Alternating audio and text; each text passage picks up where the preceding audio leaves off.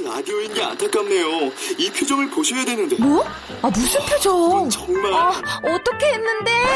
KBS 라디오 7개 채널에서 제공하는 최고급 정보들을 사진과 기사 그리고 영상으로 확인하실 수 있습니다. 읽는 라디오 KBS 라디오 홈페이지 라디오.kbs.co.kr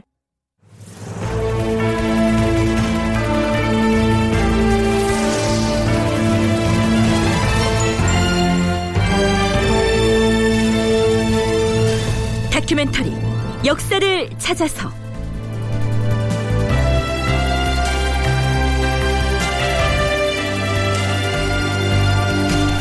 제 587편 김일손의 사초 무엇이 문제였나? 극본 이상락 연출 김태성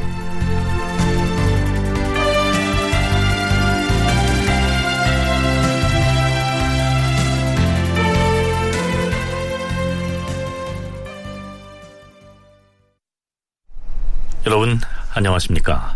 역사를 찾아서의 김석환입니다. 서기로 1498년에 해당하는 연산 4년 7월.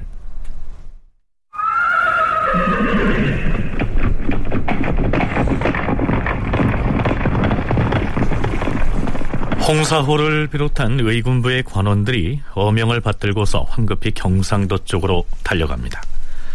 윤필상, 노사신, 한치영, 유자광 등 이 훈구 대신들이 연산군을 만나서 무언가 밀담을 나눈 뒤에 갑자기 내려진 어명이었죠. 윤필상 등 이 네 사람이 연산군을 아련하는 자리에는 승정원의 승진은 물론 사초를 기록하는 사관까지도 출입이 통제됐기 때문에 대신들과 연산군 사이에 무슨 얘기가 오고 갔는지 그리고 의금부의 관원들은 또 어떤 내용의 어명을 수행하기 위해서 경상도로 떠나게 됐는지 다른 사람들은 아무도 알지 못했습니다. 의금부 관원들이 왜 경상도로 간 것인가? 아, 그건 내들 어찌 알겠나? 우리가 모름지기 승지들인데 이렇게 깜깜해서요. 아니 대체 경상도 어디로 누구를 잡으러 간 것이야? 네, 조금 뒤에 밝혀진 일이지만 의금부의 관원들이 내려간 곳은 경상도 청도였습니다. 청도는 성종 때 사관으로 활동했던 김일손의 고향이기도 한데요. 이때 김일손은 모친이 사망을 해서 3년상을 지낸 뒤에 잠시 고향에 머무르고 있었습니다.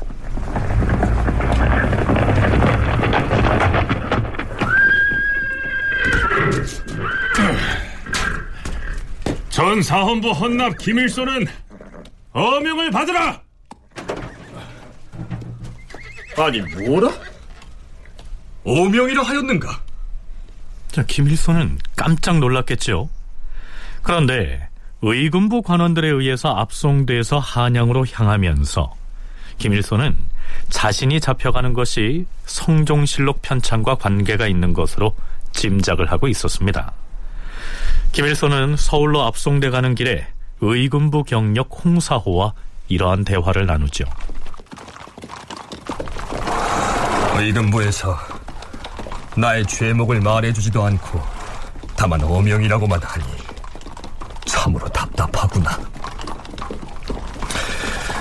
하, 하지만 초정에서 날 잡아 올리는 연유를 나도 어렴풋이 짐작할 만하다. 필시 성종대왕의 실록 편찬과 관련이 있을 터이다. 뭐 때문에 실록에 관한 문제라고 생각하는 것인가? 지금 성종실록의 편찬을 위해 세운 실록청에 좌의정 이극돈이 당상관으로 참여하고 있지 아니한가? 좌상이 실록청의 당상인 것은 맞는 말이지만 당신이 압송당하는 일과 무슨 관계가 있단 말인가? 내가 작성하여 제출한 사초에 이극도는 세조 때 불경을 잘 외운 것을 내세워서 전라도 관찰사라는 벼슬을 따냈다. 이런 내용을 기록하였으니 아마도 그가 괘씸하게 여겼을 것이다. 다만 그 때문에 조정에서 당신을 잡아들이게 했단 말인가? 또 있다. 정의왕과 돌아가셨을 때 상중임에도 불구하고 당시 전라도 관찰사이던 이극도는 장흥의 관기 등을 가까이 한 일이 있었고 내가 그 내용 역시 사초에 기록하였다. 국상 중에 기생을 가까이 하다니 말이 되는가? 그래서 앙심을 품고 당신을 모함하는 것이다. 이런 말인가? 그렇다. 아마도 이극도는 그 내용을 사초에서 지우고 싶었을 터인데 마음대로 되지 않았고 그러자 나에 대한 유언비어를 날조하여 전하께 아뢰었을 것이다. 이극돈의 아들 이세전이 내가 머물고 있는 고향의 이웃마을의 수령으로 부임하였는데 그랬으면 의당 나에게 문안 인사를 와야 도리가 아닌가. 헌데 인사를 하러 찾아오기는커녕 사람들에게 김일손이 병을 얻었다는데 아직 죽지 않았느냐 이런 소리를 했다는 말을 들었다. 이것만 봐도 이극돈이 날 원망하는 마음을 품고 있는 것이 분명하지 않은가? 그 이격돈이라는 사람이 전라도 관찰사를 내려갔는데 마침 그때 정유왕후 국상이 있었던 것 같습니다. 그때 이제 국상기관이면 관리의 입장이면 당연히 국상을 임해야 되고 뭐 이러는데 아마 그때 뭐 기생 끼고 놀고 뭐 이런 얘기를 하고 아마 그런 걸 발굴을 하고 아마 그랬던 것 같습니다. 이제 그런 관계들이 아마 말하자면 김종직과 이격돈의 관계가 어떻게 보면 그 김일성이 바라보기에 선생과의 그런 관계들 속에서 아마 이격돈을 평가할 때 아마 충분히 그럴 가능성이 있을 것이다. 아마 이렇게 생각하지 않았을까 생각이 듭니다. 명지대 이근호 교수의 얘기를 들어봤습니다. 더구나 김일소는 김종직의 충직한 제자였고요. 김종직과 이극돈 사이에는 오래된 원한, 즉 구원이 있었던 것도 이극돈이 사초와 관련해서 이 김일손을 괘씸하게 여기는 배경으로 작용했을 것이다. 김일손이 그렇게 판단했을 거란 얘기입니다.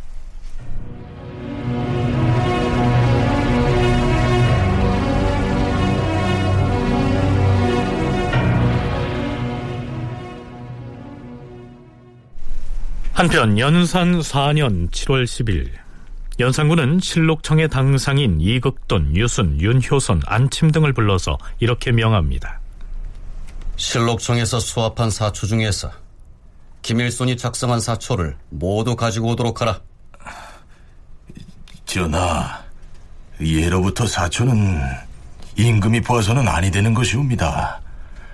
임금이 만약 사초를 보게 되면 후세 직피를 할수 없기 때문이옵니다. 무엇들 하는 것인가?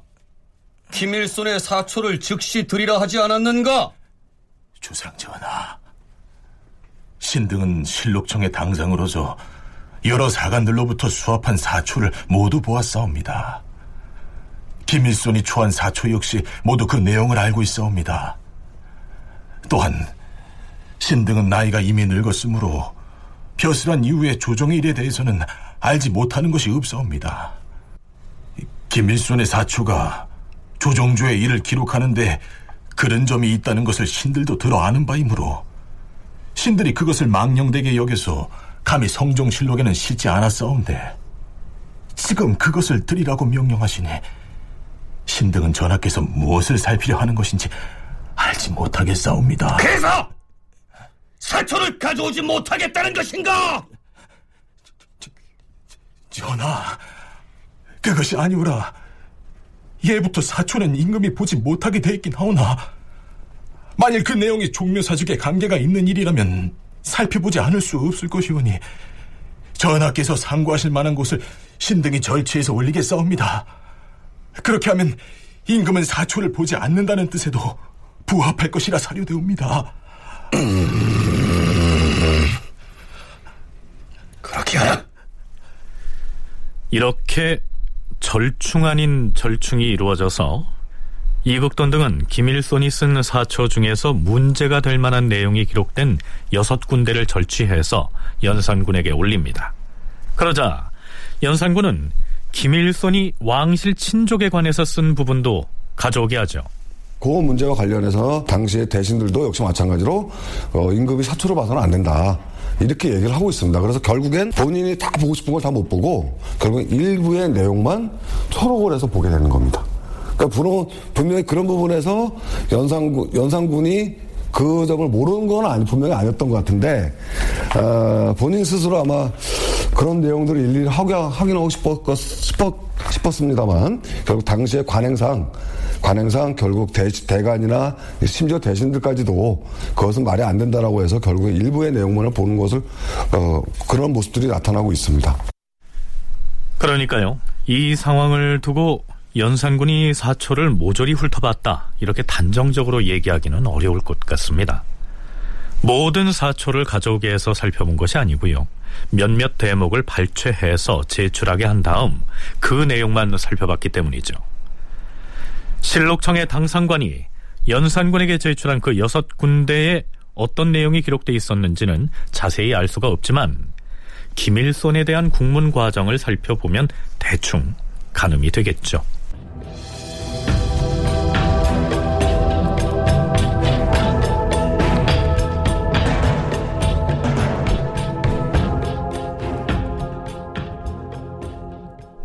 이었고 김일손이 경상도 청도로부터 의군부 관원들에 의해 압송돼서 한양 도성에 도착합니다. 김일손이 도착하였다 하였는가? 겸사복장은 군졸들을 거느리고 건양문 밖으로 나가서 연영문 빈청 일대를 철저히 보위하고 파수를 보면서 사람의 출입을 일절 금하도록 하라.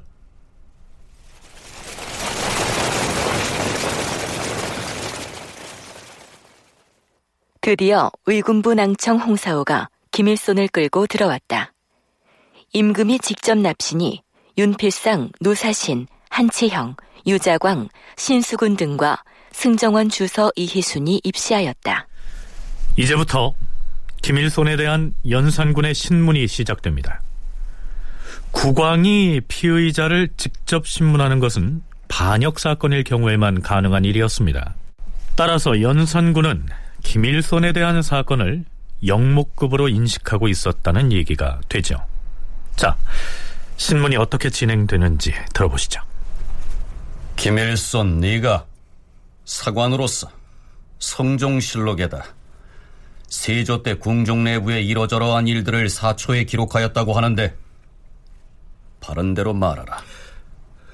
주상 전하, 신이 어찌 감히 사실을 숨기겠사옵니까? 신이 듣자오니 권귀인은 바로 덕종의 후궁이온데 세조께서 일찍이 부르셨는데도 권씨가 세조의 분부를 받들지 아니하였다. 이런 말이 나돌고 있어서 신은 그 사실을 사초에 옮겨 적었을 뿐이옵니다. 어떤 사람에게서 그 말을 들었느냐?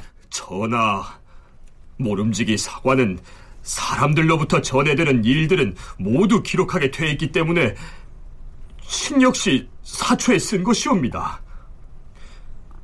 전하께로서 어디서 들었는지 그 들은 곳을 대라고 하문하시는 것은 부당하옵니다. 실록은 마땅히 직필이라야 하는데 어찌 망령되게 헛된 사실을 쓴단 말이냐? 어? 어디서 들었는지 바른 대로 말하지 못하겠느냐? 전하, 전하께서 사관이 어디서 들었는지를 꼭 캐물으신다면 아마도 실록은 존재하지 못할 것이옵니다. 사초에 기록할 때에는 반드시 그 근거가 있을 것이고 소문이라 하더라도 반드시 들은 곳이 있을 것이 아닌가? 어서 말을 하라! 사초에 기록한 내용의 근거를 제시하라는 연산군과 아무리 임금이라고 할지라도 그걸 캐물어서는 안 된다는 김일손의 공방이 이어집니다. 자, 그런데요. 지금 연산군이 김일손에게 근거를 대라고 추궁하고 있는 내용이 무엇인지 좀 아리송하지 않습니까? 김일손의 사초에는 권귀인은 바로 덕종의 후궁인데 세조가 일찍이 권귀인을 불렀으나 권씨가 그 분부를 받들지 아니하였다. 이렇게 기술돼 있었습니다. 덕종은 실제 임금의 자리에는 오르지 못했던 의경세자를 지칭하는데요. 세조의 맏아들이자 성종의 아버지가 됩니다. 그런데 그는 건강이 좋지 않아서 스무 살 때 세상을 떠나고 말지요. 여기에 언급된 귀인 권 씨는 죽은 덕종의 후궁으로서 세조의 며느리가 되는 사람입니다. 그런데 이 덕종이 죽자 세조가 며느리인 권씨를 은밀히 불렀는데 권씨가 그 부름에 응하지 않았다. 이런 내용인 것이죠. 쉽게 말하자면 세조는 죽은 아들의 후궁, 즉 며느리를 범하려고 했다는 얘기입니다. 아마 이런 내용이 소문으로 나돌았던 모양인데요. 김일손이 누군가로부터 그 소문을 듣고 사초에 적었던 모양이죠. 성신여대 오종록 교수는 고려 마렵에 유교적 윤리 규범이 느슨해져서 남녀 관계가 상대적으로 자유분방했었는데 조선 초기인 세조 때까지도 영향을 미쳤을 것이라고 분석합니다. 특히 저 남녀 상렬지사라고 부르는 남자 여자 사이에서 서로 좋아하면은 만나서 여러 가지 그 뭐 하고 싶은 일들을 하는 그런 양상이 그 많이 드러났던 게 사실이죠.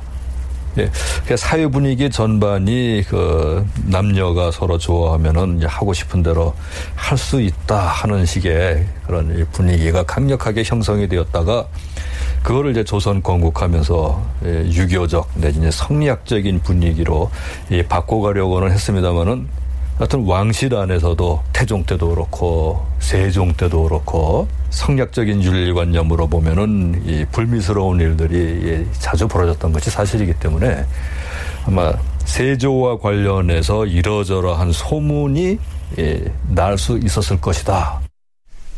김일손이 사초에 적은 그 내용이 만약 사실이라면 이건 세조가 매우 폐륜적인 군주로 비판받을 만한 내용이죠.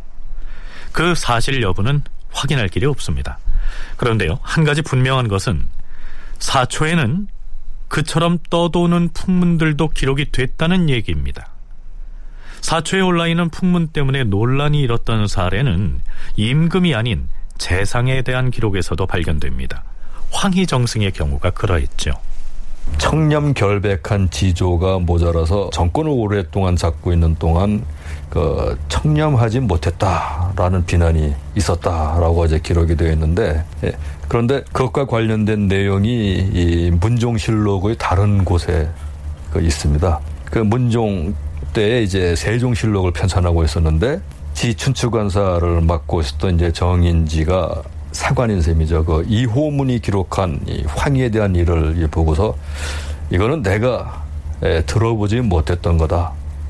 감정에 지나치고 근거가 없는 것 같은데 그러니까 여러 사람들과 의논해서 정해야 되겠다라고 해서 그 영춘추관사인 황보인 그리고 감춘추관사인 김종서 뭐 그밖에 예, 여러 사람들과 그 이호문이 쓴 걸 가지고 예, 조목조목 의논을 하는 예, 그런 내용이 이제 그 보입니다.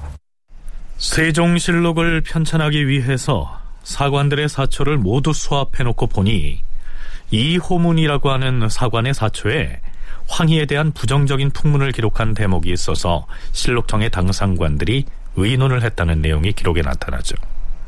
의논 끝에 황희에 대한 그러한 풍문은 근거가 없는 내용이라고 해서 실록에는 올리지 않기로 했던 것입니다. 그렇다고 해서 그런 내용을 사초에 적었던 이호문이 문책을 당하거나 혹은 처벌을 받았다는 기록은 그 어디에도 없습니다.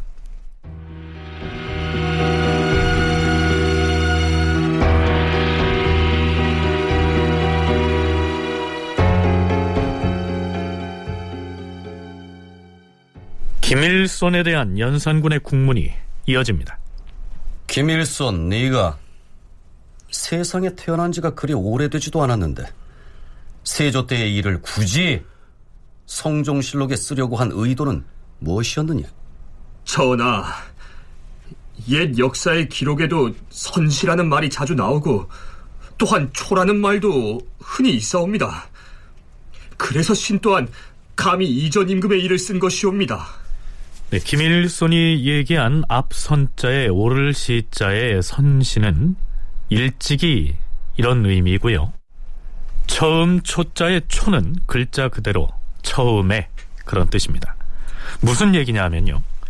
사관이 사초를 작성할 때 물론 현재 일어나고 있는 일들을 기록을 하지만 가끔씩 일찍이 이런 일도 있었다 혹은 처음에는 이러했다 하는 식으로 예전 임금 때의 일들을 거슬러 올라가서 거론하기도 한다. 그래서 성종 때 작성한 사초이지만 세조 때의 일을 적었던 것이다. 이러한 변명을 하고 있는 것입니다. 그렇다면 네가 전번에 상소문을 올려서 소릉을 복구하자고 청한 것은 무엇 때문이냐? 여기에서 연산군은 갑자기 김일손이 소릉을 복구해야 한다고 청했던 상소문을 문제 삼고 나섭니다. 소릉은 단종의 생모를 일컫죠. 세조가 단종을 반역으로 몰아 죽이면서 단종의 생모의 묘까지 파해버렸던 것인데요. 따라서 소릉을 복구하자 하는 것은 단종의 생모를 복권시키자 하는 얘기가 됩니다. 자, 김일손이 뭐라고 대답하는지 들어보시죠. 주상 전하, 신이 성종 임금 때에 처음으로 벼슬을 하였사오니 소릉에 무슨 사사로운 정이야 있겠사옵니까? 다만 국조보감을 살펴보니 태조나 태종 임금께서 고려의 왕실을 끊어버리지 아니하고 숭의전을 지어서 그 제사를 받들게 하였사오며 정몽주의 자손까지도 보전하게 하였사오니 이는 모두가 조정의 미덕으로서 당연히 만세에 전해야 할 일이옵니다. 임금의 덕은 어진 정치보다 더한 것이 없으므로 소름을 복구하기를 청한 것은 군주로 하여금 어진 정사를 행하시게 하려는 충정이었사옵니다. 귀인 권 씨의 일을 쓸 적에 반드시 함께 의논한 사람이 있을 것이 아니냐? 사실대로 고하라. 국가에서 사관을 둔 것은 역사의 일을 소중히 여겼기 때문이옵니다. 신은 직무에 충실하고자 감히 쓴 것이옵니다. 이같이 중한 일을 어찌 감히 다른 사람들과 의논하여 쓰겠사옵니까? 신은 이미 본심을 다 털어놓았사옵니다. 청컨대 신이 이 일로 죽어야 한다면 혼자서 죽겠사옵니다. 네가 귀인 권씨뿐 아니라 소훈 윤씨에 관한 사실도 썼다는데 그것은 또 어디에서 들었느냐? 귀인 권 씨의 이야기와 소훈 윤 씨에 관한 이야기 모두 권 씨의 조카이자 양자였던 허반에게서 들었사옵니다. 어느 때, 어느 곳에서 누구와 함께 들었느냐? 들은 날짜나 장소는 기억이 나지 않사옵니다. 그러나 이같이 중한 일을 어찌 감히 자빈과 더불어 말했겠사옵니까? 신이 진실로 혼자 들었사옵니다. 그렇다면 허반이 두 가지 일을 모두 한때에 말하였느냐? 그러하옵니다, 전하. 이러한 중대사를 어찌 기억 못할 리가 있겠느냐? 어디에서 들었는지, 어느 날, 어느 달에 들었는지, 함께 들은 사람은 누구인지를 사실대로 모두 말하라! 들은 날짜와 장소에 대해서는 실로 잊었사옵니다. 신이 이미 큰 줄거리를 대체적으로 다 말씀드렸사온데 어찌 감히 그런 지엽적인 것을 감추겠사옵니까? 허반으로 말하자면 신의 집에 와서 자기도 했고 신도 또한 허반의 집에서 자기도 했사온데 함께 유숙할 때 허반이 신에게 말하였으므로 신이 실로 혼자서 들었사옵니다. 한 가지 더 묻겠다.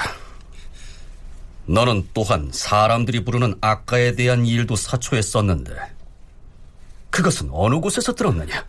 비록 아이들이 거리에서 부르는 동요라 할지라도 옛 사람들은 사초에 모두 기록하였사옵니다. 하여 신도 또한 이것까지 아울러 실었던 것이옵니다. 예를 들자면 김일성이 스스로 이런 얘기를 합니다. 뭐냐면 예를 들자면 시장가에도 떠도는 이러한 얘기라든지 또는 동요들도 사관은 다 기록을 한다. 근데 결국 그 기록하는 과정에 결국 사관의 주관성이 개입될 수밖에 없다라고 하는 얘기입니다. 아, 그런 부분에서 결국 이제 어떻게 보면 김일성 스스로 어, 세조의 왕위 계승 뭐 이거를 어떻게 보면 다소 좀 부정적으로 생각을 했다면 이런 얘기들을 그게 뭐 사실 여부를 떠나서 들었다면 그것을 캐치를 하고 분명히 수록했을 가능성은 있다라는 생각이 듭니다. 그래서 기본적으로 사관들은 뭐 어쨌든 동요라든지 또는 풍문 이런 것도 분명히 사관 그 실록에 사초에 기록할 수 있다. 연산군은 김일손을 신문하면서 귀인 권 씨 말고도 소훈 윤 씨에 관한 문제도 다그치고 있습니다. 소훈 윤 씨 역시 덕종의 후궁으로서 역시 세조의 며느리뻘이 되는 여자입니다. 세조는 왕실 가족 중에서 죽은 아들의 후궁인 소훈 윤 씨를 특별히 후대했던 것으로 기록에 나타나고 있는데요. 조선국왕 이야기의 저자 이명하는 세조실록의 기사들을 간추려서 이렇게 정리하고 있습니다. 세조는 왕실 가족에게 땅과 노비를 자주 나누어 주었는데 죽은 아들의 후궁인 윤 씨에게만 특별히 토지와 노비를 주거나 어장을 떼어주기도 하고 지급한 노비가 부실하다고 하여 건장한 노비로 바꾸어 주라는 명을 내리기도 하였다. 윤 씨의 모친이 고향인 경상도 진주로 돌아갈 때에는 지나가는 역과 군현으로 하여금 접대를 잘 하도록 특별히 어명을 내리기도 하였다. 특히 이상한 점은 세조가 거동할 때마다 소훈윤 씨가 자주 어가를 수행하였고 세조가 그녀의 집에 시위꾼까지 배정하여 24시간 파수를 보도록 했다는 사실이다. 자, 이렇게 되면 세조는 두 명의 며느리와 구설에 올랐다는 얘기가 됩니다. 물론 김일손이 풍문으로 떠돌거나 혹은 아이들이 부르고 있는 노래로 은유됐던 유언비어들을 사초에 올렸을 수도 있습니다. 그렇다면 설령 김일손이 풍문으로 떠돌던 그런 내용을 사초에 기록했다고 해도 그 사초의 내용이 어떻게 해서 외부로 흘러나왔을까요? 그 김일성의 사초 가운데서도 내용을 어떤 사람은 싫다, 또 어떤 사람은 못, 못 싫겠다, 뭐 이렇게 논의가 있어가지고 결국 그 와중에 왈가왈부하는 이런 논의들이 있긴 합니다만 어, 결국에는 뭐 그, 그 당시 실록을 만드는 사람들의 어떻게 보면 역사의식이라든지 이런 것들이 반영이 돼서 선택이 되는 과정이 되겠고, 말씀하신 대로 그럼에도 불구하고 세조 얘기가, 이런 얘기가 나올 정도면 이건 분명히 정상적인 과정은 아니었다. 어떻게 보면 몰래 흘러나올 가능성이 충분하다. 그러니까 성종실록을 펴내기 위해서 설치된 실록청에서 김일손의 사초에 담긴 내용들을 살펴봤겠죠. 그런데 워낙 민감한 사안이어서 실록에 실을 것이냐 말 것이냐를 놓고 논란을 벌이던 중에 그 내용이 외부에 유출이 됐고 급기야는 연산군의 귀에까지 들어가게 됐다. 이런 얘기입니다. 세조와 죽은 아들의 후궁 사이에 나돌았음직한 이 구설을 김일손에게 들려준 사람이 다름 아닌 귀인 권 씨의 조카이자 양자였던 허반이라고 했는데요. 그 허반이 임금 앞으로 불려 나옵니다. 허반은 들으라. 예, 주상 전하. 네가 김일손과 더불어 지내면서 말한 바가 있었다는데 그에게 했던 말들을 모두 진술하라. 전하, 신은 아무것도 말한 바 없사옵니다. 너는 김일손을 알지 못하느냐? 신이 일찍이 김일손과 사귀어서 아는 사이인 것은 틀림없사오나 같이 지내면서 글을 읽은 일은 없사오며 그에게 무슨 말이든 한 바가 없사옵니다. 네가 이러저러한 말을 했노라고 김일손이 이미 다 토설하였는데 네가 감히 과인을 속이려고 하는 것이냐? 그런 사실이 있었다면 어찌 감히 하늘을 속이겠사옵니까? 청컨대 김일손과 더불어 대지를 하겠사옵니다. 네가 김일손과 더불어 견귀인과 윤서운의 일을 말했다는데 감히 끝내 잡아들 생각이냐? 전하, 신은 바로 귀인 권 씨의 조카이자 양자이옵니다. 아온데 궁궐 안의 일을 어찌 감히 남에게 발설하겠사옵니까? 김일손이 신을 끌어들인 것은 개교가 궁에서 그러한 것이옵니다. 허반은 고문을 당하면서도 김일손에게 그런 말을 한 적이 없다고 얘기합니다. 자, 그건 그렇고요. 연산군은 사초 문제와 관련해서 김일손으로부터 도대체 뭘 얻어내려고 했을까요? 세조와 덕종의 후궁 사이에 있었다는 그렇고 그런 풍문을 김일손이 사초에 기록했다. 그 사안만 가지고는 아무래도 뭔가 큰 일을 도모하기는 어려울 텐데 말이죠.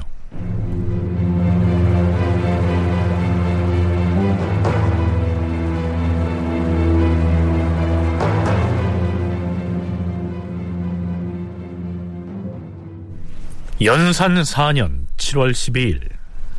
의금부 낭청 홍사오는 들라.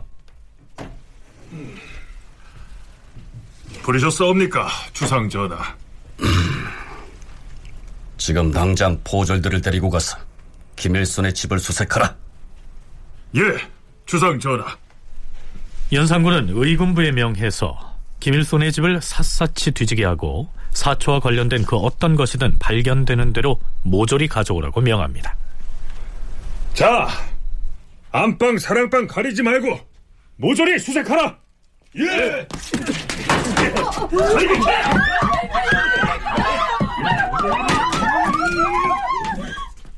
자, 그렇다면 김일손의 집에서 꼬투리 삼을 만한 무슨 증거물이 발견되기는 했을까요? 의군부 낭청 홍사호 등이 김일손의 집에서 수색해낸 잡문서들을 올리자 왕은 추관에게 명하여 살펴보게 했는데 이목과 권오복이 김일손에게 보낸 편지가 있었다. 이목은 성종실록을 편찬하기 위해서 세워진 실록청의 발령을 받아서 수찬 작업을 하고 있던 젊은 관리였습니다. 그가 모친상을 당해서 고향에 머무르고 있던 김일손에게 성종실록 편찬에 관련된 소식을 전하는 편지를 보낸 것입니다. 김일손 형님, 저 이목입니다. 실록청에 출사한 지도 이제 수십일이 되었습니다.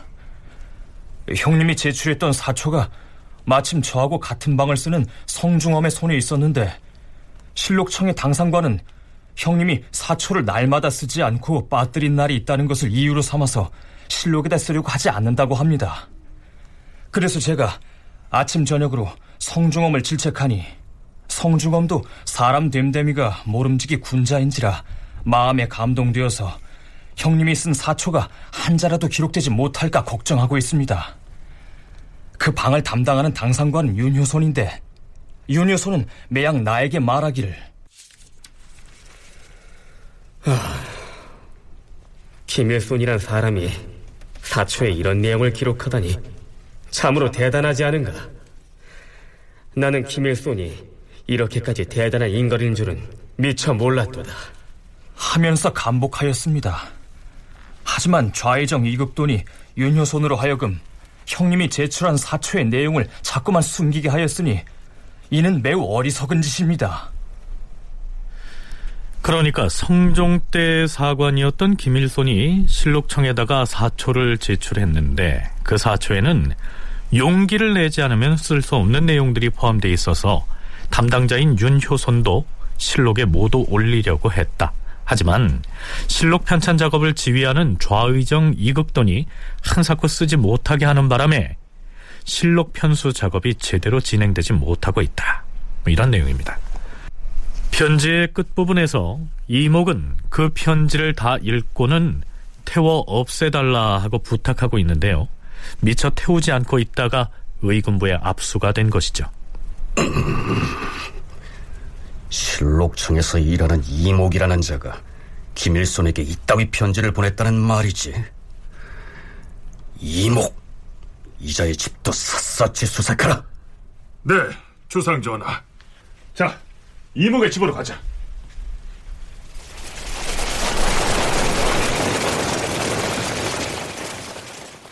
그런데 이목의 집을 수색한 결과 임희재라고 하는 관리가 이목에게 보낸 편지가 또 발견됩니다. 임희재의 편지 내용은 대략 이러합니다. 나는 어울릴 벗이 없어 빈집에 홀로 누워 세상 한탄만 하고 있어. 지금 그대가 장돈의 아들 장전의 비위를 상하게 하여 화를 당할 지경이라는데 과연 그러한가? 지금 조정 분위기가 살벌하여서 착한 사람들이 모두 도성을 등지고 떠나버렸으니 누가 능히 그대를 구원하겠는가? 부디 시도 짓지 말고 사람들도 찾아다니지 마시오. 요즘 같은 세상에 자칫하다가는 성명을 보존하기가 어려울 것이요.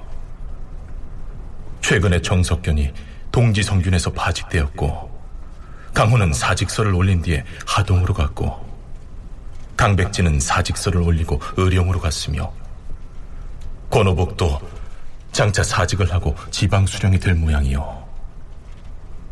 김갱필 또한 이미 사직서를 내고 시골로 떠났소. 그 밖에도 많지만 이로 다 거명할 수가 없습니다. 뿐만 아니라 이철견과 윤타는 의금부 지사가 되었는데 아무리 간언을 해도 임금이 듣질 않으니 어찌하겠소. 요사이 종로에다 좌회정 이극돈에 탐취한 사실을 고발하여 방을 써서 붙였으니 나도 이제 이곳을 떠날까 하오.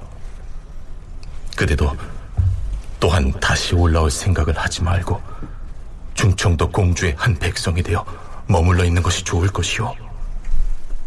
이미재의 이 편지는 조정의 분위기가 삭막하고 임금이 간관들의 말에 귀를 닫고 독단을 하고 있어서 젊은 인재들이 너도 나도 지방으로 도피해버렸다. 이러한 내용을 담고 있습니다. 그런데요, 편지에서 거론된 인물들의 대부분이 김종직의 제자들이란 점을 상기할 필요가 있습니다.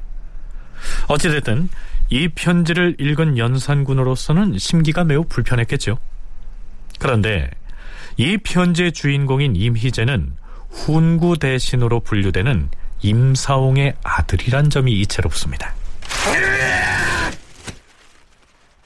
이것이 이것이 정령 임희재가 이목에게 보낸 서찰이었다. 그 아비 임사홍이 소인배 짓을 하여서 금고를 입었었는데 그 아들도 사람 때문에 이렇다는 말이냐? 아비까지 잡아다가 국문해라! 한편 연산군은 김일손에게 다시 어서를 내려서 이렇게 질타합니다. 대저, 실록이라는 말이 무엇을 잃은 것이니? 실록에는 마땅히 사실을 써야 하는 것인데 너의 사초는 모두가 헛된 것이니 어떻게 이것을 실록이라 이르겠느냐? 또한 너는 소룡을 복구하기를 청하고 반역을 일으켰던 난신적자들을 가리켜 절개를 지키다가 죽었다고 했으니 이것은 네가 반심을 품었다는 증거가 아닌가? 세조대왕께서 남기신 공덕은 천지보다 크고 높아서 자손들이 서로 계승해서 지금까지 이어왔는데 나는 이미 반심을 품었으면서 어찌 우리 조정에 출사하여 벼슬을 하고 있는 것이냐? 김일손에게 반심을 품었다고 질타하는 것으로 봐서 연산군은 이 문제를 영모 사건 비슷하게 몰고 가려는 의도를 품었던 것 같습니다. 이에 대해서 김일손은 이렇게 항변하죠. 전하, 신의 사초에 기록된 세조에 관한 일들은 혹은 허반에게서도 들었고 혹은 정여창에게서도 들었으며 또는 최맹한과 이종준에게서도 들었사온데 이들은 모두 믿을 만한 자들이기 때문에 사실이라 생각하고 쓴 것이옵니다. 신이 한나 서색으로서 성종의 후한 은혜를 입었사옵고 또 주상 전하께서 즉위하신 후에는 외람되게도 전하를 시종하는 영광을 입었사온데 어찌 반심이 있었겠사옵니까? 신이 소릉의 복구를 청한 것과 난신 등을 일컬어 절개를 지키다 죽은 것으로 쓴 것은 황보인과 김종서 등이 자신이 섬기는 임금에게 두 마음을 갖지 않았으니 군주라면 마땅히 추앙하고 권장할 일이기 때문에 고려의 정몽주에게 비유하였던 것이옵니다. 그리하여 황보인과 김종서를 쓰면서 절개를 지키다가 죽었다. 이렇게 적은 것이옵니다. 세조 임금께서는 영웅호걸로서 나라의 혼란을 없애고 중흥의 업적을 이룩하시었고 성종 대왕께서도 영걸한 임금으로서 수성을 하셨으며 주상 전하께서는 바로 성종의 업을 계승하셨사옵니다. 그리하여 신도 신하로서의 직분을 다하고 죽겠다는 마음뿐이옵니다. 자, 여기에서 한 가지 궁금한 점이 있는데요. 이때쯤 되면 조정 신료들과 국왕 사이에 수양대군이 무력으로 권력을 찬탈했고 그 과정에서 김종서, 성삼문 등의 사육신 그리고 어린 단종이 억울하게 희생됐다. 이런 정도의 공감대는 형성돼 있지 않았을까요? 임금과 신하 사이에서 공감대를 형성했을 가능성은 거의 없어 보입니다. 다만 그런 것이 성종 때 그러니까 논란이 되었을 때 성종 만료변 논란이 되었을 때 어떻게 처리되었을까 하는 쪽으로 본다면은 연산군 때와는 달리 어느 정도 이 살인 세력의 주장이 수용되었을 가능성은 있어 보이는데 아직까지는 이제 드러내놓고 그것을 그 공론화시키고 공감대를 형성하고 했었을 가능성은 거의 없다고 봐야 되겠죠. 그게 되게 이 16세기부터 다시금 그에 대한 이제 논의가 이제 전개가 되고 결국은 17세기가 되어서야 이제 세조의 왕권 장악 과정 이것을 이제 냉정하게 다시 보게 되고 노산군에 대해서도 복권이 이루어지고 네, 연려실기 술에는요. 다음과 같은 일화가 실려 있습니다. 하루는 김종직이 어전에서 성산문을 일컬어 충신이라고 말하였다. 그러자 성종의 낯빛이 변하였다. 이때 김종직이 성종에게 신은 전하의 성산문이 되겠습니다. 라고 하자 성종의 얼굴이 풀렸다. 물론 이 이야기는 정사가 아닌 야사에 실려 있습니다. 성종이든 연산군이든 세조의 직계 후손으로서 왕위를 물려받은 처지에 아무리 그가 쿠데타로 권력을 찬탈했다고 할지라도 세조 자체를 부정할 수는 없었겠죠. 연산군은 김일손의 사초 문제를 점점 더 큰 사건으로 아주 끈질기게 확대시켜 나갑니다.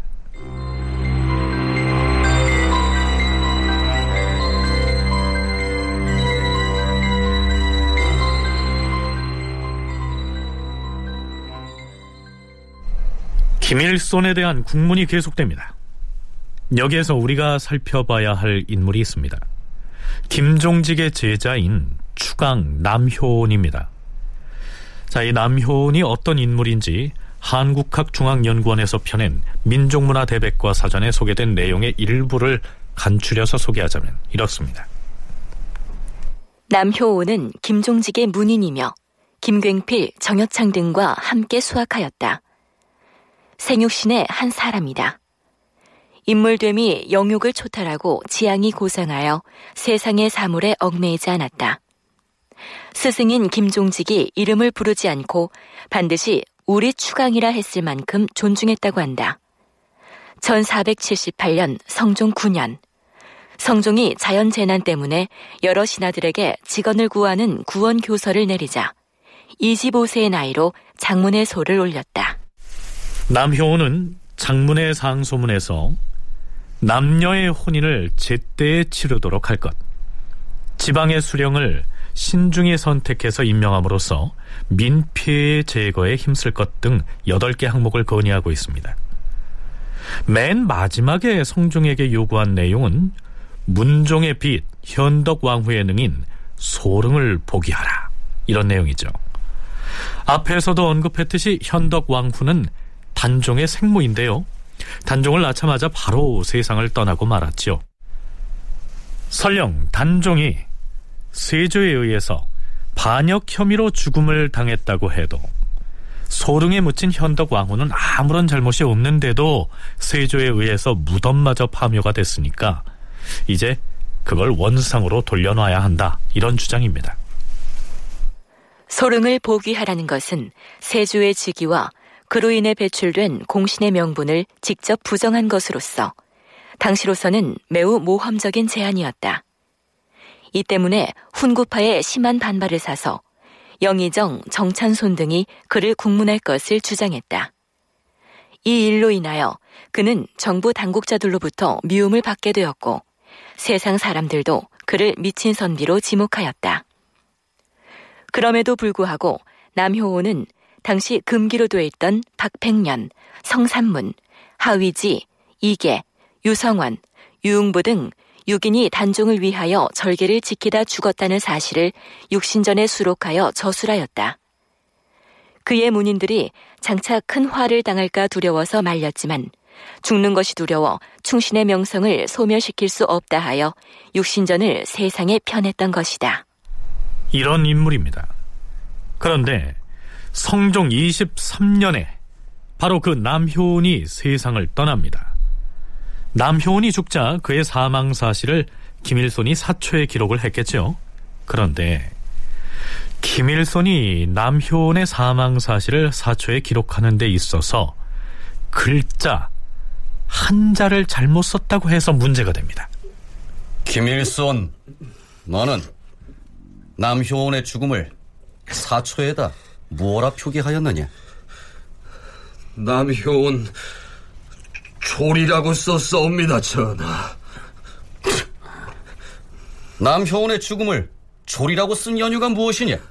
전하, 신은 남효원과 본래 교분이 없었사옵니다. 다만 신의 스승인 김종직이 일찍이 남효원의 재주와 행검을 칭찬하였으므로 그 들은 바에 따라서 그렇게 쓴 것이옵니다. 이거는 일정한 지위가 있는 그런 사람들에게는 예, 조리라고 어, 음. 표현하는데 그 이제 황제가 죽었을 때 예, 붕이라고 하는 말을 쓰고 제후가 죽으면 이제 흉이라고 하고 대부급의 인사들이 이제 죽으면은 이제 졸이라고 하는 말로 이제 표현을 합니다. 그 대부의 지위를 가진 존재로 인정할 것이냐 아니냐 하는 것의 차이 정도여서 남의원이 죽었을 때 졸이라고 표현한다는 게 그렇게까지 이제 중요한 것은 아니라고 생각이 되는데 여튼 이제 이 시기에 예, 문제가 되었다 하는 거는 오히려 음, 연산군이라고 하는 인물이 뭔가 그 꼬투리를 잡아가지고 자신이 권위에 도전하고 있던 예, 그런 그 관원들을 예, 처벌하고 싶었다. 이것이 이제 근본적인 문제로 작용한 때문이겠죠. 그러니까요. 중국의 황제가 죽으면 붕어했다라고 하고요. 조선의 국왕은 중국의 입장에서 볼 때 제후에 해당하니까 흉서했다라고 하지요. 그리고 큰 대자에 지아비 부자를 쓰는 대부급인 고위 관리가 죽었을 때에는 졸이라는 표현을 쓴다는 것입니다. 이렇게 벼슬의 명칭에 대부라는 말을 붙여주었던 고위 관리들이 죽었을 때 비로소 졸했다라고 쓸 수 있다는 얘기입니다. 그런데 남효는 그런 대부급의 인물이 못 되는데도 어째서 사초에다가 졸이라고 썼느냐? 연산군이 이렇게 따지고 있는 것입니다. 그러자 김일손은 나의 스승인 김종직이 남효은의 인품이 훌륭하다고 했으므로 졸이란 말을 쓸만해서 썼다. 이렇게 대꾸하고 있는 것이죠. 자, 별것 아닌 글자 하나를 가지고 연산군이 이처럼 문제를 삼고 있는 것은 남효은도 김일손도 모두 세조를 비판적으로 평가했던 김종직의 제자였다는 사실일 때문입니다. 아마 이때쯤 연산군은요, 김종직의 문인들이 주축이 된 살림 세력을 가만두지 않겠다는 결심을 하고 있었는지도 모릅니다.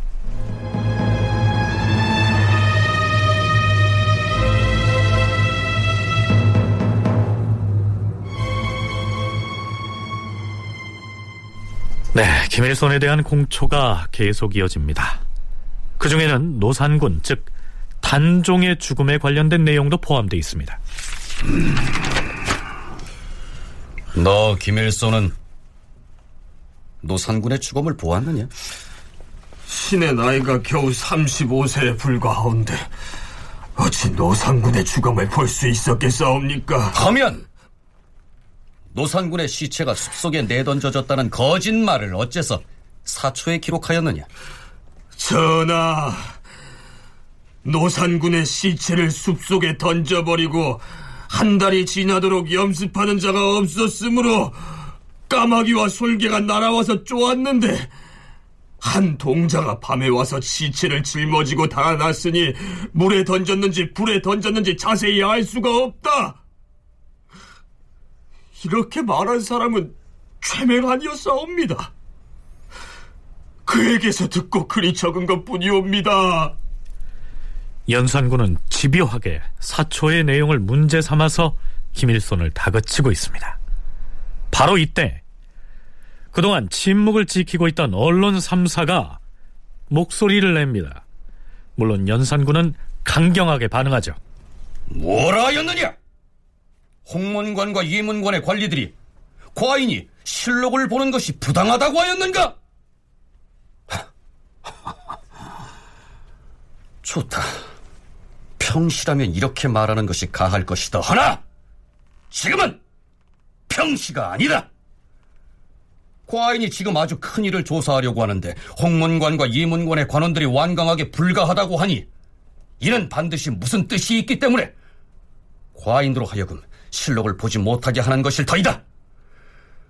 홍문관과 예문관의 관원들을 모조리 잡아다 의금부에 가두고 엄히 국문하도록 하라. 임금이 사초를 보는 것은 옳지 않다. 이렇게 말하는 것은 지극히 당연한 일인데도 연산군이 이처럼 강경한 자세로 나오고 있는 것이죠. 이렇게 됐으니 사헌부와 사관원 등 대간이 가만히 있어서는 안 되죠. 전하, 홍문관과 예문관의 관원들을 국문하는 것은 부당하옵니다. 명을 거두어 주시옵소서. 명을 거두어 주시옵소서. 예로부터 임금은 사초를 보아서는 아니 되옵니다. 사초를 보아서는 아니 되옵니다. 홍문관과 예문관은 그 직책이 사관을 경대하였으므로 주상께서 사초를 보시지 못하게 하는 것이 바로 그 직분이옵니다.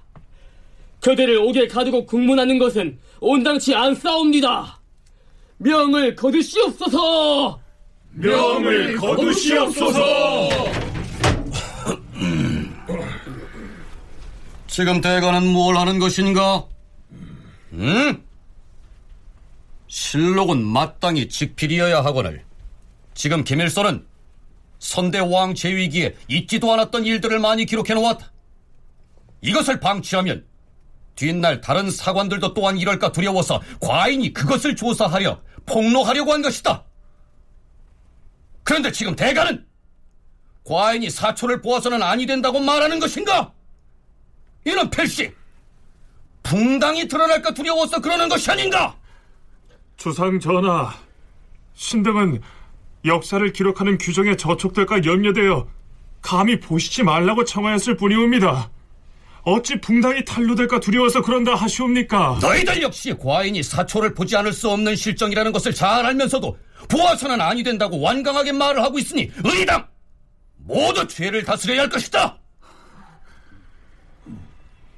그러나 이번만은 특별히 용서할 것이니 그만 물러가라. 전하, 전하, 전하. 다 연산군의 입에서 붕당이란 말이 나왔습니다. 임금이 사초를 봐서는 안 된다고 말하는 사람은 그가 대간이든 누구든 자신의 붕당이 탄로나는 것이 두려워서 그러는 것으로 간주하고 용서치 않을 것이다. 연산군의 이 한마디에 그 기세 좋던 대간이 아무 소리도 못하고 물러간 것입니다. 그런데요, 이 정도는 그저 예비 단계였을 뿐 훈구 대신과 연산군은 살림 세력에게 치명타를 가할 계책을 따로 갖고 있었습니다. 김종직이 생전에 지었다는 조의제문이 바로 그것이었습니다. 다큐멘터리 역사를 찾아서 다음 주 이 시간에 계속하겠습니다.